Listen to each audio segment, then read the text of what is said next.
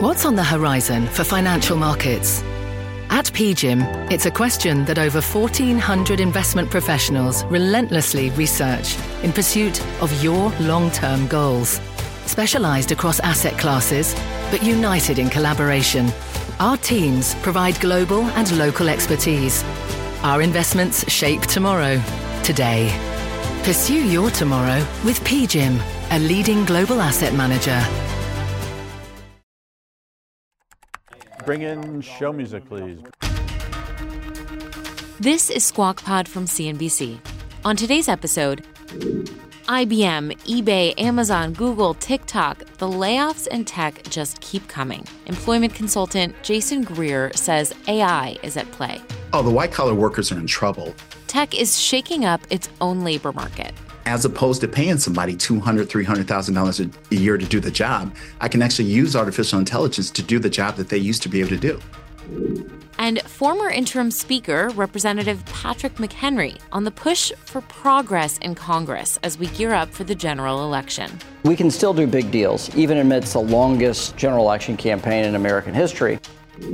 Those conversations, but first, the real GDP number buoying economic spirits and Tesla's fourth quarter miss. CNBC's Phil LeBeau has the report. There really wasn't a whole lot to like in this, guys, largely because of how vague they are about vehicle deliveries. I'm CNBC producer Cameron Costa. It's Thursday, January 25th, and Squawk Pod begins right now. Stand Becky by in three, two, one. Cue, please. Good morning, everybody, and welcome to Squawk Box right here on CNBC. We're live from the NASDAQ market site in Times Square. I'm Becky Quick along with Joe Kernen and Andrew Ross Sorkin. Here we go. It's a Thursday, and if you check out the U.S. equity. First up on today's podcast, a big number from the Commerce Department. GDP, the measure of all goods and services produced, increased at a 3.3 annualized rate in the last quarter of 2023. Some of the numbers weren't hot, but the GDP number, 3.3, is like amazingly good, isn't it? It's very good, Joe. 3.3 is a slower rate than the quarter before, but it's still better than expectations. Overall, for 2023, the economy accelerated at a 2.5% pace, which is much better than what Wall Street had expected in the beginning of the year. Much of the growth this past quarter and through 2023 was driven by consumer spending. But not all the numbers were hot, as Joe said. Inflation is drifting slowly closer to the Fed's target rate of 2%, but we'll get the central bank's preferred inflation metric on Friday, so look out for that. We asked a panel of economists to react to this report on Thursday, including Joe Lavorgna, who was chief economist at the White House National Economic Council during President Trump's administration. So I'd be careful to describe this economy as booming or blockbuster or anything like that, but the GDP data by themselves, no question, look better. Bharat Ramamurti was also on the panel. He was on the National Economic Council too, although he served under President Biden. Ramamurti says the pessimism is undue, and from where he sits, we're playing down a strong recovery. Real wages are up for the last several months, quite quite strongly over the, over the rate of inflation. I think that that leads to a more resilient, sustainable recovery. Now, real wages might be up for the last few months, but cumulatively they've been down. And it's tough for Americans who keep feeling squeezed at the grocery store and, well, everywhere else. Our own Rick Santelli weighed in. You're not going to brag about the economy when everything everybody buys on a day to day basis that makes less than about 100 grand a year is starting to continually feel it in their wallets. And that's it. Stay tuned for Friday's PCE report. Tesla shares under pressure after the EV company narrowly missed earnings estimates and warned that its expansion will be notably lower this year. Phil LeBeau joins us right now with more. And Phil, those words notably lower were their words, and I think that's part of the concern.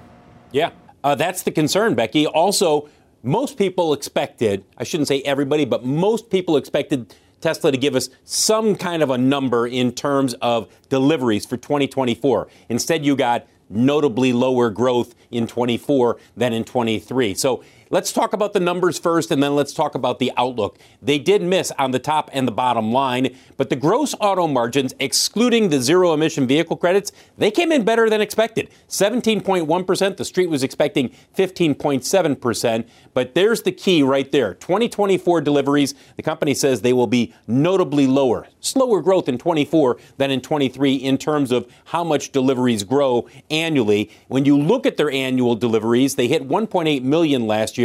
They were up 24% in 23. Go back to 22, they were up 40%. Now you're not sure how much they're going to grow in 2024. Here's Elon Musk on the conference call talking about why the slowdown is happening as they transition to the next generation vehicle they plan to build.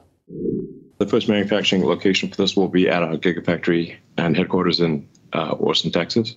And then we'll follow that up with other locations around the world. Probably our the, the factory we'll build in Mexico will be second, and then we'll be looking to identify a third location, perhaps by the end of this year or early next, um, outside of North America. Left unsaid during the conference call was the fact that the EV market overall, for all automakers, it is slowing down in terms of the rate of growth relative to what we saw in 2023. It's still growing, just not as quickly. Tesla finished 23 number one in global EV sales, but in the fourth quarter, it was topped by BYD out of China. And during the call, Elon Musk talked not just about Chinese EV companies, but Chinese automakers overall. And the fact that they are expanding rapidly around the world, they're very good. And if the world, in terms of countries, are not prepared with uh, trade restrictions, that the Chinese are going to demolish. And those are, that's the word that Elon Musk used demolish the competition. The energy storage business, a bright spot in the report, up 30% year over year. But there really wasn't a whole lot to like in this, guys, largely because of how vague they are about vehicle deliveries happening in 2024. How much are they going to grow? I, I mean, I, I, guess that's better than making numbers up when it's a pretty hazy outlook. Phil, we were just talking about it off sure. camera. Joe was making the point that if you can't move Teslas, that just is indicative of the EV market overall. You saw some huge growth, some uh, pushes behind it, but this is going to be a very different yep. year for everybody. And remember, they, they have a different dynamic in terms of the Gigafactory in Shanghai and the competition that they are facing in China from the electric vehicle companies over there. And the overall market for autos in China has been slowing down. And so you have this capacity that is there that the Chinese automakers are saying, well, first of all, we got to boost our sales at home. Let's let's force others to cut their prices. And by the way, we still have extra capacity. Let's start shipping these vehicles around the world. That's what he's talking about in terms of the Chinese automakers, not just when it comes to EVs, but the overall market. Hey, Phil, are you going to bring us or drive a Yangwang U9? Have you seen that? The, the ultra EV sports car from, from BYD. I mean, they're, they're serious about I've seen is, it. Is it a good car? Is it? They is, are. Is it? I assume that's what Elon Musk. BYD is a great to. company, yeah. Joe. You can't. You cannot. You, look, I mean, everybody cool that I've looking. talked with who has spent time. Yeah, they're cool looking, and the quality is there. Not just with BYD, right. but with a number of the Chinese EVs. Uh, I've been in them in Europe. You're not you're not seeing these Chinese EVs, and you won't see them around here anytime hey, soon. Hey, Phil, um, I, given the trade restrictions that we have. Phil, I love the honesty. I love the honesty that Elon had on that call, which was to say, if we don't do something about tariffs, these these, these cars are pretty great. You're going to have to do something here. But at the same time, I'm thinking to Absolutely. myself, Elon has a huge business in China.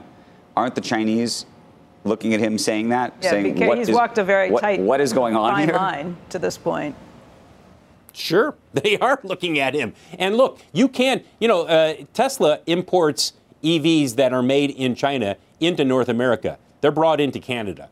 Some of the, some of the uh, models that are built in China are brought into Canada and sold in Canada. We, we, we don't bring EVs built in China into the U.S. because of the trade restrictions. There's a 25% tariff. So it would make it prohibitive for a, for a company to build a vehicle or for Chinese automakers to build in China and then ship over here to the United States. But that's what he's talking about. If you don't put some of these restrictions in place, you can look around the world, and I've been in Europe. I know you guys have been in Europe. I am sure when you guys were over at Davos, if you took an Uber, you probably were taking a Chinese vehicle. I did. They didn't let Every- last time I was the in. Europe, me and my producer were in Chinese vehicles, all of the Ubers. Mm. Phil, very quickly, you talk about BYD's quality. I'd love to get your opinion on the latest with Boeing, um, the quality issues there, what this means, how serious this yeah. is. It's very serious. Look, they can't expand production until the FAA is satisfied that the culture, the safety culture at Boeing is 100% better. I mean, there's that, that, that's being very blunt about it. The FAA is looking at, at Boeing right now and saying, you got to do the basics of blocking and tackling a lot better than what you've been doing in the past. And it's not enough to say that we're going to put inspectors and we're going to improve things. We want to see it. We want to see proof that you are improving your safety culture. And that's why they're limiting production. That production limit, it'll be interesting to see what Boeing says next week about its guidance long term. Remember, they plan to get up to 50 per month in terms of max production by 2025, 2026. That's also going to be driving the free cash flow target that they've set out there. I think it's $10 billion annually in 25, 26. Does that change now? And if that changes, that probably changes your outlook as an investor in terms of, well, okay, am I going to hang on to Boeing here um, and wait for it to finally kick in in terms of the free cash flow? This is a significant move by the FAA. Hey, hey, Phil, I saw conflicting things yesterday. Who, who assembled the fuselages? I, I, I, saw some stories that it wasn't Spirit, that, that Boeing had actually put the, the plug back on some of the That was a report out of the Seattle Times that the, the work on the, the door plug in question on the Alaska Airlines plane, the one that was ripped off. Is that not true? was the that well, the NTSB has not made a final determination. Uh, we reached out to Boeing. Boeing says it has no comment while the NTSB investigation is going on. It was crazy. Look, it said that Dave the bolts Calhoun were le- and the, ba- the bolts were left off. It said not just not tightened, and that Boeing had had correct. messed up the. But that, Joe, Joe, we should point out that was that report was based on an anonymous whistleblower uh, report, uh, a whistleblower, anonymous, single sourced. I mean, yeah. It, it, could it be true? Possibly, yeah. yeah. But we're waiting to see what the NTSB okay. says. All right, as long as we characterize it like that. But it, it was out there. I saw. Yeah. I was like, Yes, that was the Seattle Times report. And okay. and, and look, it, it, may be that that's ultimately the case. We will probably hear from the NTSB as in terms of like a, a tentative findings of the investigation. My guess is probably sometime in the next few weeks they will come out with some type of tentative findings. That's not the final root cause of everything, but that's likely what we're going to see. But the Alaska Air guy is definitely not happy, the CEO. I don't blame him. Would you be no, happy? No. You take a no. brand like new plane, and then you're ago. sitting at. You, have you seen the interview with him? He's sitting at dinner, and then he sees pictures of a chunk of the plane ripped off. How the heck does a door plug blow out midair at 16,000 feet? When I found out it was a MAX 9, and only 10 weeks out of the factory. I knew we needed to make a swift decision, and which is why I decided to ground the Max with just within a few hours. I'm more than frustrated and disappointed. I am angry. A brand new plane. A brand new plane for two months has been right. there. And now they're saying go back and check yeah. all the bolts and the sliders. And uh, yeah, that's like self assembly. I don't know. Phil, thank you. In yesterday's State of the City address, New York Mayor Eric Adams announcing the city has declared social media a public health threat. We also need to protect yeah. our students from harm online, including the growing dangers presented by social media. Companies like TikTok, YouTube, Facebook, Book are fueling a mental health crisis by designing their platforms with addictive and dangerous features. We cannot stand by and let big tech monetize our children's privacy and jeopardize their mental health. Mayor Adams calling on state and federal lawmakers to do more to curb what he called predatory practices of some social media companies. He said the city would treat social media like other health hazards. I don't know. You know, my kids are now teenagers, and, and it's like an eco- not all like, of them, not all of them yet, but it's like an epidemic in my house now. It is, and I don't think I appreciated the the challenges and problems that social media can create. Really? This is I, I, this is no, what I, you know about too, and you can't know everything. Well, that's a whole separate issue. But this but is, I mean, this is something I've been upset about for a long yeah. time. However, I think New York City probably has bigger issues that they're facing well, at the moment. Well, that's for sure. This is a, a, sleight of hand for him. I'm bothered that Congress has not done anything to protect children from this front. It's been a long time coming. Right. It's the bullying. It's the, uh, the, the, the way you feel about your body. Uh, you know, body image issues that go with all of these things. The bullying is terrible. Teenage boys. I don't even want to think of what I'd be if you had it when you were a teenager? Yes. Yes. I, it, but I do think New York City has a lot of bigger issues. I'd be more screwed up than I already am. I think more warped. It's a national problem, though. I think it needs to be dealt with at the. And it, it, it, it I, I, don't like. I didn't immediately say that's ridiculous. Yeah. What the mayor just said, I, I didn't say that, or it's because I don't think it is ridiculous. Or it's I a, do think a, a, way, or, problems, or but, nanny you know. state or anything like that. It's. I, I mean, I sort of, I sort of feel him. Yeah. On that. In political news, a source tells CNBC that billionaire Reid Hoffman does not plan to give any more money to Nikki Haley's presidential campaign after her loss in the New Hampshire primary. Hoffman reportedly gave $250,000 to a pro Haley super, super PAC last year. He has said that he's a supporter of President Biden, but believed Haley had the best chance of beating former President Trump in the Republican primary contest.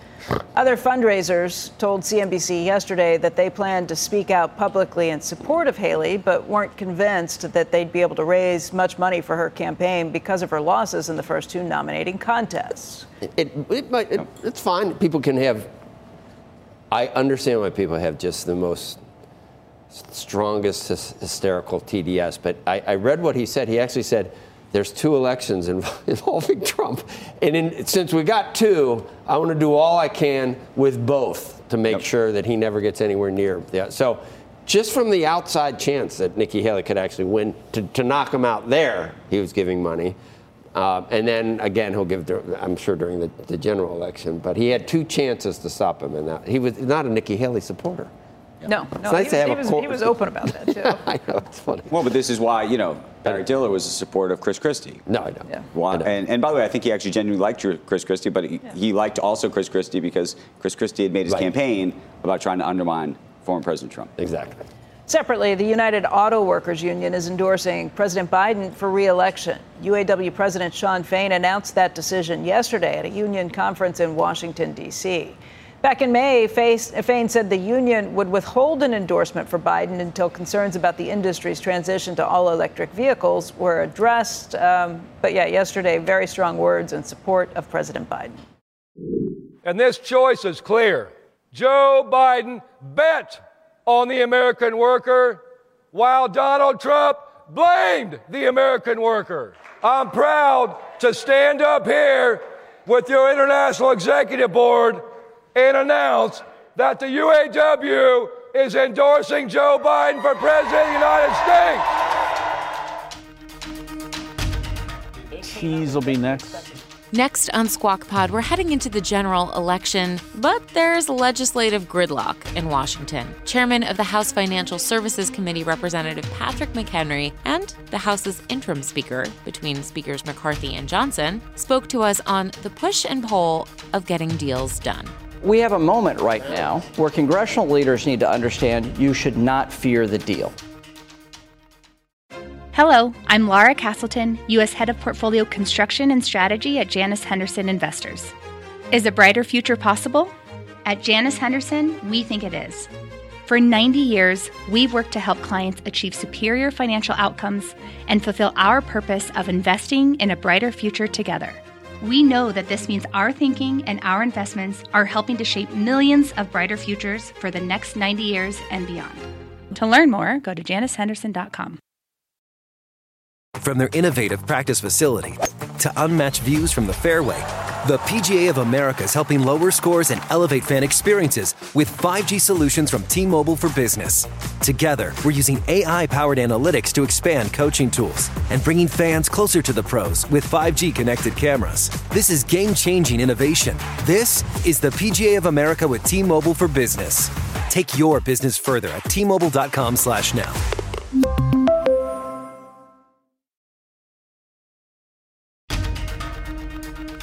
Welcome back to Squawk Pod. Good morning and welcome back to Squawk Box here on CNBC, live from the NASDAQ market site in Times Square. I'm Joe Kernen along with Becky Quick and Andrew Ross Sorkin. The, the last hour of Thursday might be, that might be the best, the best time, the nadir, don't you think? Is nadir top or bottom? I think it's top, isn't it? Top, isn't yeah, it? Yeah, I think that might be it because tomorrow's Friday. And that's way too close to Monday. Too close to Monday. Yep. We're not done but we're almost, you know, but we love being here with you, all of us together.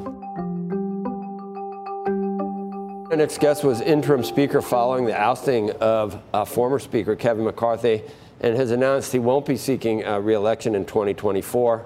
Uh, joining us now, Congressman Patrick McHenry, chairman of the House Financial Services Committee. Don't it's you know you got a ways to go, so you're. you're, you're I got another year. You, yeah, you do. And, and you still got constituents uh, that that you need to. Uh, look out for their interests. Uh, What does that entail in terms of crypto? What, what does that mean you need to do? Well, I've got. Uh, look, when the House basically attempted to commit political suicide, Republicans in the House tried to commit political suicide in the fall. It gummed up three or four months of House floor action. So I've got major policies in capital formation, data privacy, and crypto that we haven't moved across the House floor, and I intend to get those moved across the House floor this year. We can still do big deals. Um, we can still do big deals, even amidst the longest uh, presidential campaign, general election campaign in American history. We can still get these things done and build consensus. And I think there's a need uh, for market structure on, on crypto. The, the recent um, ETF and watching the, the SEC chair sort of kicking and screaming, really, after you know the, the court said one thing, and is that that's no way to run a railroad, is it? I mean, no, we, no it's ineptitude, and they, they went kicking and screaming after the, the courts demanded they take this action. Now you have more legitimate money coming in, flowing into to crypto, uh, some structure being provided to a new asset class that uh, you know has its problems and needs needs some clarity in, under federal law to, to remedy it. But what you see out of Gensler, he's got 62 rulemakings he intends to do this year. You have this backdrop of regulatory policy for this administration that is problematic for them, and they're having a hard time rebranding what their economic policy is to the point where they're sending administration officials out to try to convince the American people that what they feel they should not actually feel. Right. Um, and that's a tough thing uh, in, a, in a political year. Well, I've watched, you know, we, we can take this interview wherever you want to go, the, the Crazy Eight, and, and I don't know whether what Speaker Johnson's future looks like. I don't know how we fund um, Ukraine and the border, and there's all kinds of, uh, I don't know what you'd call it. People are, are there's histrionics and backflips try, trying to get this done. But I will, they do stick to a message. I'm talking about uh, Democrats with this immigration. I've watched KJP, the, or KG, yeah, the, the president's press secretary say it's Republicans' fault because of that supplemental. There was, we were going to hire a few more border people, so it has nothing to do with President Biden. And I watched Chris Coons say the same thing yesterday that, that Republicans, it's all Republicans' fault, the porous border down there, because you didn't the Senate didn't take up or did not vote on, on that supplemental. So let's unpack that. That's two questions. Let's start with the border. Because right. I think that is a powerful issue. It's a powerful issue for the American people. Uh, those, those border states and then interior states are experiencing, and this city is experiencing something that, uh, that, that, uh, that under the, the, Trump administration, uh, they wouldn't have talked the same game. And so the politics have shifted because the experience is different for the American people. And this is a political problem for the Democrat president running for election. So they've come to the table on border policy. Now, we don't know the full contents of what they're talking about in the Senate, so I'm not going to prejudge. Do they that. want to close the border, or do they want to process more people? There, what, did you see how many getaways there are every? What is it? Every day? Is that impossible? Well, 800 a day. They think it's dollars. They withheld the dollars during the Trump administration, and that was not what stopped the flow of uh, the southern border. It was the Remain in Mexico policy that was the powerful driver, and then saying, if you come here, we'll send you back. And that's presidential leadership and a change of policy. It's not really large dollars that we're talking about here. So that's where the Democrats are off kilter. Are they only is there a negotiating position for Ukraine? Is meet, this all? to meet on that idea of not dollars, but just the idea of the message you're going to send out? The, what I'm the hearing from the policy you're Senate is that they don't, still don't get that message.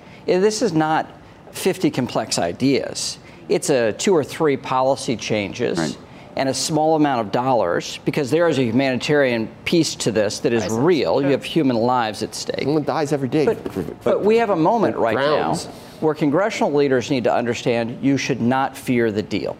You should get as much good in public policy as your Ex- time. Okay, that's exactly gets, it. The idea that nobody fear of the wants to give the other side a win, I think, is what has gotten to us this, this horrific position. And we're Logical now people can find 30 an years on immigration policy of that very dynamic. But unless I'm misunderstanding, there was a, the report this morning, Punch Bowl, Jake Yeah. Sherman. Yeah. suggesting that Mitch McConnell made, a, made, uh, made some comments that effectively said we need to separate. We need to, you know, he was in in for Ukraine and border and everything together, right. and effect, effectively he's now saying we need to separate it out. Former President Trump is going to be our candidate. He wants to make immigration the central issue and therefore. Uh, but he, and I don't think he wants much to get done on this front. Right, and he wants nothing. To, no, but that's the point. It, and it, and it's it's a, it's a political. It becomes a political story. If, if true, if I'm reading the Sherman story properly and understanding what Mitch McConnell is saying, if it's, if it's reported accurately, it effectively now suggests truly that politics is playing a role in this that is oh, even no no but I mean at a level that is right. is is it, even more than say, in the past. Right. There's gambling at this casino. I mean, yeah. come on. But there's politics. But none of us should be happy about that. No, and actually, even though that, it's a reality, I recognize that is that is a couple of th- mismanagements uh, in November and December have led to these ramifications in, in January to March. And so we should have gotten this done before Christmas. This should have been done before Christmas. The dynamics were uh, the same, the equities were the same, the politics a little bit better before before coming up on Super Tuesday right. or what we saw in New Hampshire and, and Iowa. So getting it done beforehand was better. The political dynamics of the push and pull on policy still the same. So take the deal fast, get it over with, move on, and we can go fight it out like people normally fight it out. The the key issue here though is are we going to take a win, a policy win that Republicans have sought for 20 years to make things better. Mm-hmm. The Democrats are saying we can't be very specific, so we need to hand this over to the executive branch to implement fully. Well, that's implementation question for President Biden or President Trump.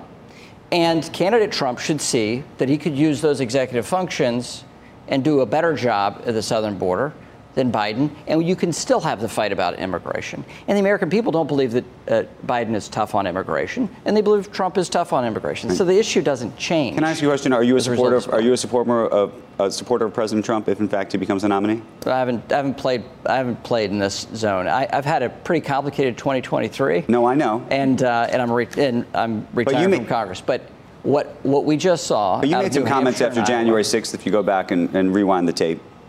You, and I stand by every word I said. And I, but i am a Republican. I want Republicans to win. So that's a complex thing. It's a difficult thing. I think the rule of law and, and the constitutional res- restraints in our society are massively important, more important than who gets elected. And that's what I'm going to uphold, no matter what. Uh, but you know, he is he is the de facto nominee.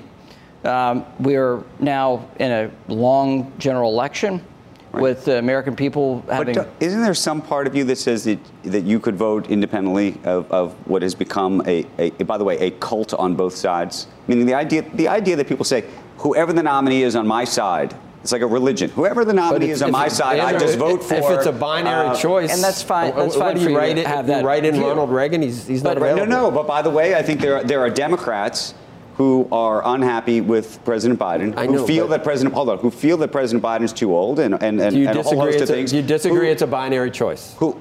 Do I disagree that it's a binary? Yes, it is binary, but it's a I binary choice. But I you think have a choice of Biden or, or, Trump, and he if he I understand he's a Republican. So well, no, no. But what I'm saying is, I think know, there are Demo- butts were candies the and nuts. My here's grandmother the, would be my the, grandfather. The distinction but. I'm trying to make is you have a, you have a number of, uh, frankly, high-profile Democrats who are now trying to support um, Nikki Haley I don't. I, we don't know whether she has a chance of, of, of becoming the nominee, but.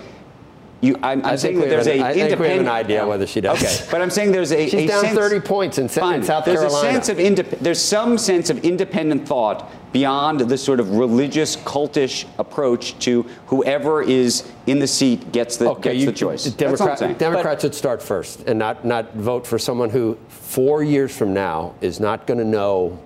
Eh, with Kamala Harris waiting, why don't you start first? in, in voting your conscience and not don't take the binary choice. Pick somebody else. Write in uh, All right. Mark. This is like my two dads fighting over me. So, but but but back to this point. What has Biden done to show that he's going to moderate? Candidate Biden, Senator Biden, very different than the governing functions of this administration. They went to the progressive left on spending to ameliorate Bernie Sanders. They went to progressive left on regulatory policy and economic policy, regulatory policy to uh, assuage the progressive left what the hell is that in? What is there in there for a, a reasonable person to look at? The performance here is terrible. Economic performance is terrible. The spending is right. way too high. So the, I, the I regulation the, is out of the I think the, I think the question. I think is, look. I think there's a relativity. Not a. No, look, I think I think there's a lot of things that you can be critical about. In fairness, about this administration, no question, no question. Having said that, I think there's a question, and you raised it yourself after January 6th, as did so many other uh, Republicans, as did, frankly, virtually every single major name that worked in that in the, in the, in the Trump point, administration. But you're just making a point that you think Trump's worse than Biden, and on the other side, they think I, Biden's I worse than Trump. I'm, but I'm asking, but I'm allowed your, to ask the question. It's just your opinion. When you've hated yes. Trump for six years, I am not happy about it either. Chairman McHenry, let me ask you about something else. Just oh, getting back to the, to the, to the year you had in 2023 the speaker right now, how much support does he have? Does he get in trouble if he cuts a deal down the road? Does he wind up in the same position? Are you going to be back in the position of having to gavel this? Uh, speaker the Johnson. Speaker has got the unanimous support of the House Republicans on the House floor. That's a major statement. He should govern and go. He should not fear the deal. He should go. He should not delay because people are yelling at him, and some are. That's their negotiating tactic. That's been the way a number of these policymakers have tried to achieve their goals ineffectually. Um, so he should not fear the deal. The slowing down, we're in the toughest piece of legislating, uh, political legislating. Um, second toughest, I would say. After negotiating the debt ceiling, you have the frame for how government spending is going to work. Go cut the deal, get it done. Far better to get it done yesterday than tomorrow. And the politics get better for House Republicans and Republicans generally once you're done with that. So you want strong leadership? Yes. Go. Don't fear the deal. And the faster you can get done with that, the faster we recede in Washington, and the focus becomes on this what I would say is a binary choice mm-hmm. the economic performance of this administration, national security, domestic security situation. And those are going to be the three major debates of, of this political year. Right. And then guys like me can come on and talk about boring policy right. Uh, early, yeah. early in the show, and, and, and you have more interesting people late in the show. Next on Squawk Pod, IBM, eBay, Google, Amazon, the layoffs just keep coming in the tech sector. Career consultant Jason Greer discusses AI's impact on the labor market and on higher education if we could retool the way that we look at college, we could retool the way that colleges are basically doing this cash crunch on students that want to come to college, I think we could still utilize college for what it should be, and that's teaching people how to think. From pit lane to podium, the Las Vegas Grand Prix is providing fans a race day experience at the speed they deserve. With the help of T Mobile for Business, our 5G advanced network solutions are powering race day operations with event wide connectivity. From streamlined gate entry to an immersive app, giving fans blazing fast access to the sport they love. This is accelerating innovation. This is the Las Vegas Grand Prix with T Mobile for Business. Take your business further at T Mobile.com/slash now.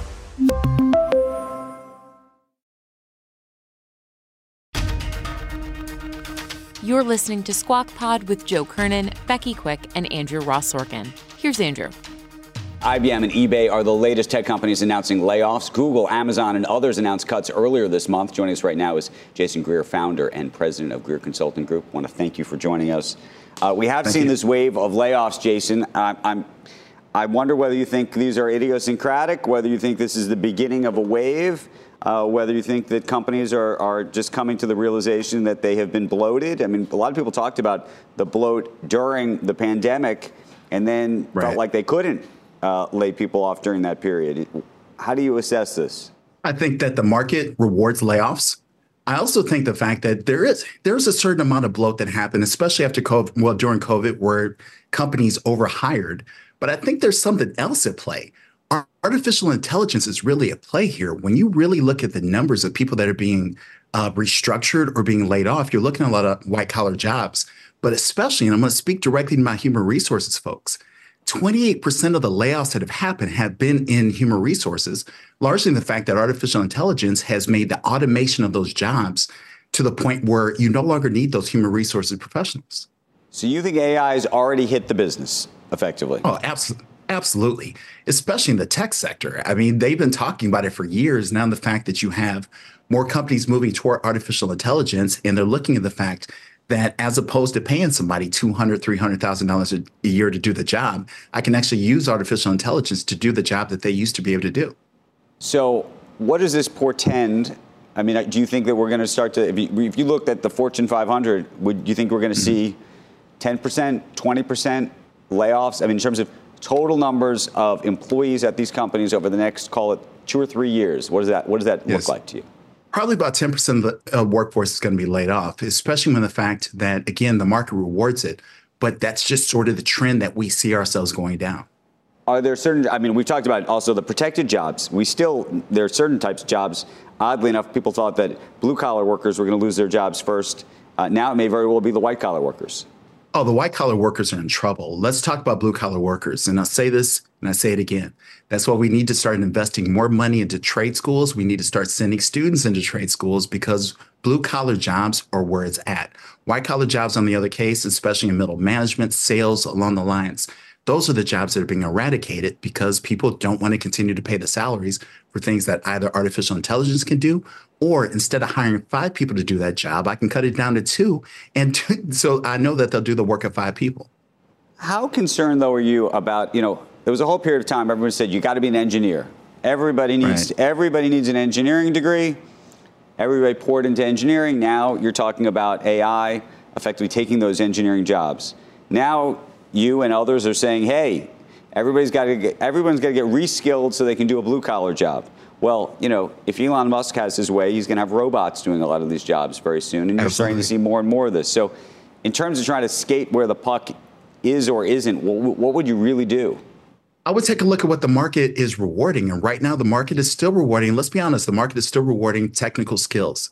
The market is rewarding um, technology, it's rewarding coding, it's rewarding those kinds of things. I think ultimately, though, people need to take a look at the fact that corporations will utilize your skill set when they need you and they will get rid of your skill set when they don't need you. So, what I will tell people is invest in your side hustle, whatever the case might be. If you want to create your own job, you want to create your own business, that's what you do. Because if you're going to go into the market thinking that corporations are going to take care of you, they're just not because there's no reason for them to do so. What do you think about a college degree? We, I love we told degree. the American public for the last 50 years if you get a college degree, it's going right. to help you immensely. And I think there's a lot of people who feel like that was uh, a myth. I, am speaking to you as somebody who has three college degrees, a bachelor and two master's degrees.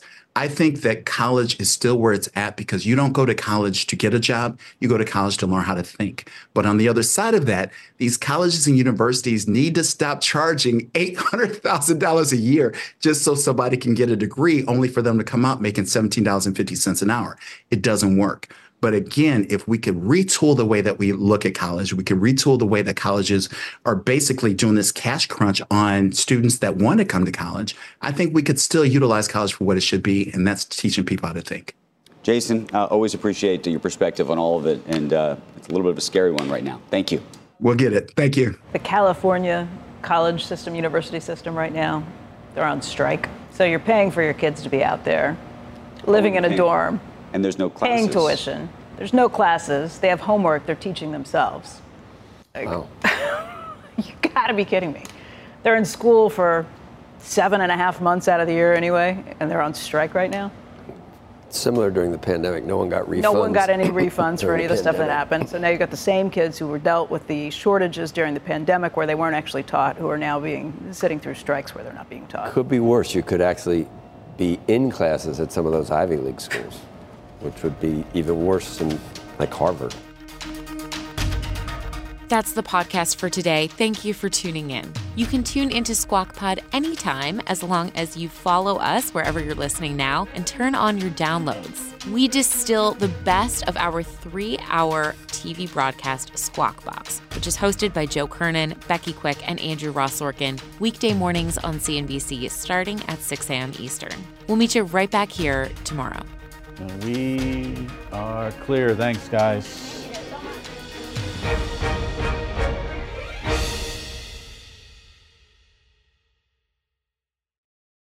From their innovative practice facility to unmatched views from the fairway.